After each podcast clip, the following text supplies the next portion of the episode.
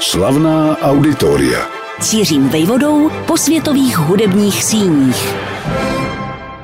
Prý, co se vleče, neuteče, že se velké stavební počiny, včetně těch zaměřených na klasickou hudbu, ve své výstavbě opozdí a mezi tím výrazně někdy až mnohonásobně prodraží, je známé.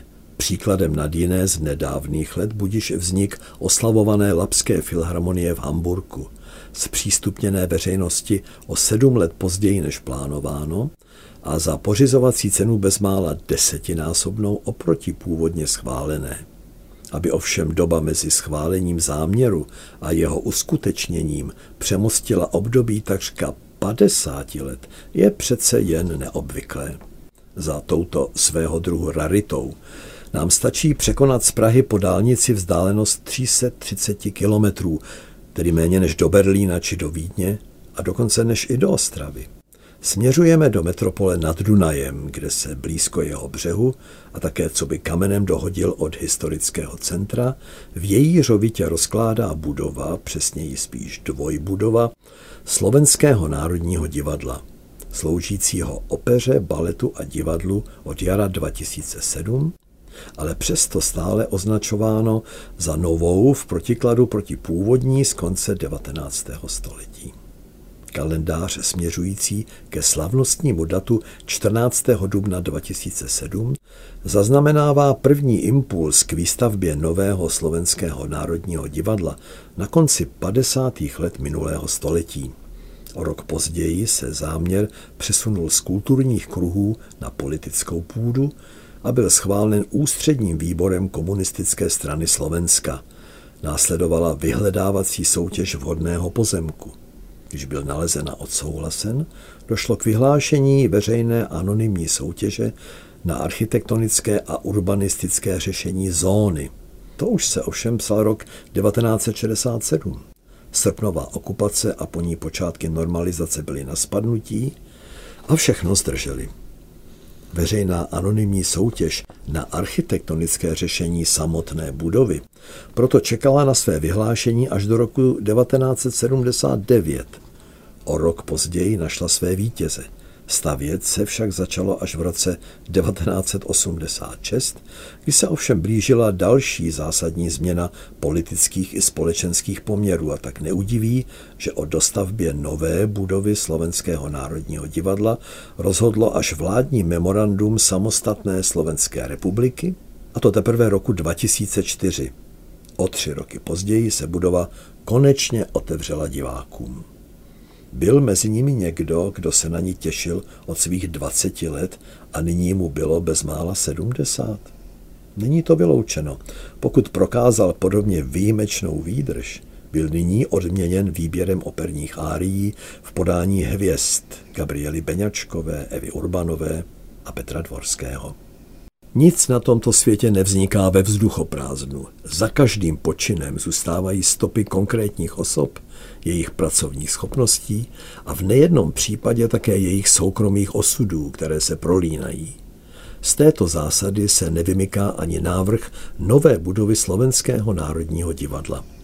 Pod dílem je podepsána trojice autorů. Zatímco o Petru Bauerovi se lze dopátrat pouze to, že byl slovenským architektem, jeho dva kolegové téže národnosti za sebou zanechali výraznou stopu. Mladší z nich, Pavol Paňák, se v polistopadové éře podepsal pod dvě realizace v širším bratislavském centru, které svým provokativním vzhledem vzbudili vášnivé spory. Budovu Národní banky Slovenska, tyčící se nad okolím jako mrakodrap, navrhl kompletně a objekt Slovenské národní galerie obdařil fasádou z betonových kvádrů, vymykající se sousedním domům z přelomu 19. a 20. století. Výrazně staršímu architektu Martinu Kusému, ročník 1916, bylo v době vítězného projektu na novou budovu Slovenského národního divadla už 63. Jejího otevření se nedožil, protože zemřel roku 1989.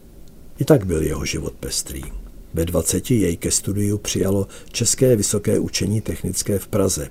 Brzy vypukla druhá světová válka, ale Kusému se roku 1939 podařilo přesídlit do Vídně, kde své vzdělání završil.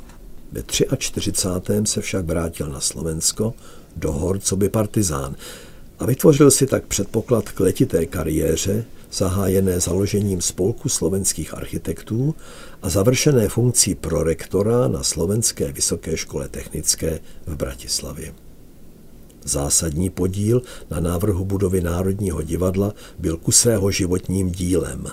Ceněn ale byl i pro svou publikační činnost, například o představiteli slovenského funkcionalismu, architektu Emilu Belušovi. Nová budova Slovenského národního divadla je podle svých autorů, a teď cituji, otevřenou náručí pro návštěvníky. Když přicházejí vstupním náměstíčkem se sousoším a fontánou, opravdu mohou tento dojem nabít. Ve skutečnosti se totiž jedná o budovy dvě, tvořící půlkruh ve tvaru vějíře. Každá je zaměřena na jiný druh jevištního umění. Sál určený k provozování opery či baletu má hlediště pro 900 diváků, činoherní skoro o 300 méně. Uprostřed objektu se pak nachází studio s kapacitou 200 návštěvníků, určené spíš experimentální tvorbě.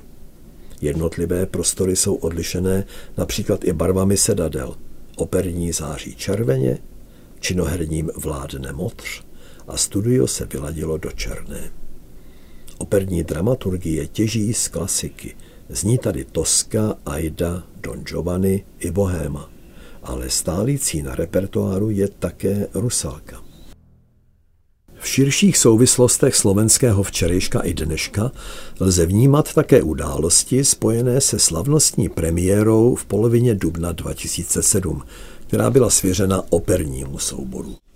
Původní plán z odstupu možná poněkud kontroverzní ale zároveň pro slovenskou realitu příznačný, se totiž zbortil a byl skoro na poslední chvíli nuceně nahrazen jinou dramaturgií, přitom, alespoň z mého pohledu, méně zahleděnou do vlastní minulosti, vlídnější ke společné československé éře a otevřenější světu. O co šlo? Dlouho se zdálo, že nová budova Slovenského národního divadla nemůže zahájit jinak než vlastenecky – rozuměj nastudováním jakéhosi prototypu slovenské opery, tedy krůtňavou, neboli český vírem. Přitom však doba i příčina jejího vzniku, ale též jedna z osob s ní spojených vzbuzují otázky. Psal se rok 1941. Hitlerovi nakloněný slovenský štát se zdál být v kondici a doba nazrála k tomu, aby kromě jiného byla skomponována ryze slovenská opera – vysoký kulturní funkcionář, jistý doktor Úradníček, si pozval dvě osobnosti, básníka Jána Smreka a skladatele Eugena Suchoně. A tímto úkolem je pověřil. Protože Smrek se z příběhu vytratil, Suchoně hledal předlohu pro libreto, které byl připraven nakonec napsat sám. Tápal, ale pak ho zaujala náhodně objevená kniha Zavišným mlínom od spisovatele a novináře Milo Urbana muže, který působil až do konce druhé světové války jako šéfredaktor původně týdeníku a poté deníku Gardista, oslavujícího úspěchy hitlerových vojsk a nadšeně podporujícího arizaci a odsun do koncentračních táborů. V 45. Urban uprchl do Rakouska, byl v internačním táboře zadržen, předán zpět na Slovensko, roku 1947 postaven před Národní soud, který mu ovšem vyměřil jen velmi mírný trest v podobě pokání. A tak nic nebránilo tomu, aby 10. prosince 1949 zazněla Suchoňova opera Krůtňava ve světové premiéře. Nad tím bylo-li nutné se k ní vracet v roce 2007, už naštěstí není třeba mudrovat. Zasáhl totiž osud. Jednu ze tří hlavních rolí měl stělesnit Miro Dvorský, kterého ovšem Milánská skala, kde právě pobýval na studijním pobytu, neuvolnila. A tak získal slavnostní zahajovací večer v nové budově Slovenského národního divadla zcela odlišnou náplň zazněly árie z oper Wolfganga Amadea Mozarta, Giuseppe Verdiho a Giacomo Pucciniho. Ukázkou nebyl opomenut ani Eugen Suchoň, ale večer symbolicky zahájila předehra ke Smetanově opeře Hubička. Ta totiž zazněla roku 1920, když ještě v historické budově zahájilo Slovenské národní divadlo svou novodobou existenci. Nová scéna Slovenského národního divadla, která na svých třech scénách může souběžně přivítat až 1700 diváků, je pochopitelně největším divadlem mezi Dunajem a Tatrami. Košice ani Banská Bystrica se s ní objemem nemohou rovnat. Možná si ale mnou ruce, že nemusí pečovat o kolos, jehož vybudování přišlo v přepočtu na 4,2 miliardy, a další stovky milionů potřebuje každoročně na provoz. A těch se prý často nedostává. Přitom má divadlo výtečnou polohu, umístěné v sousedství Pribinovy ulice, pojmenované po nitranském knížeti z 9.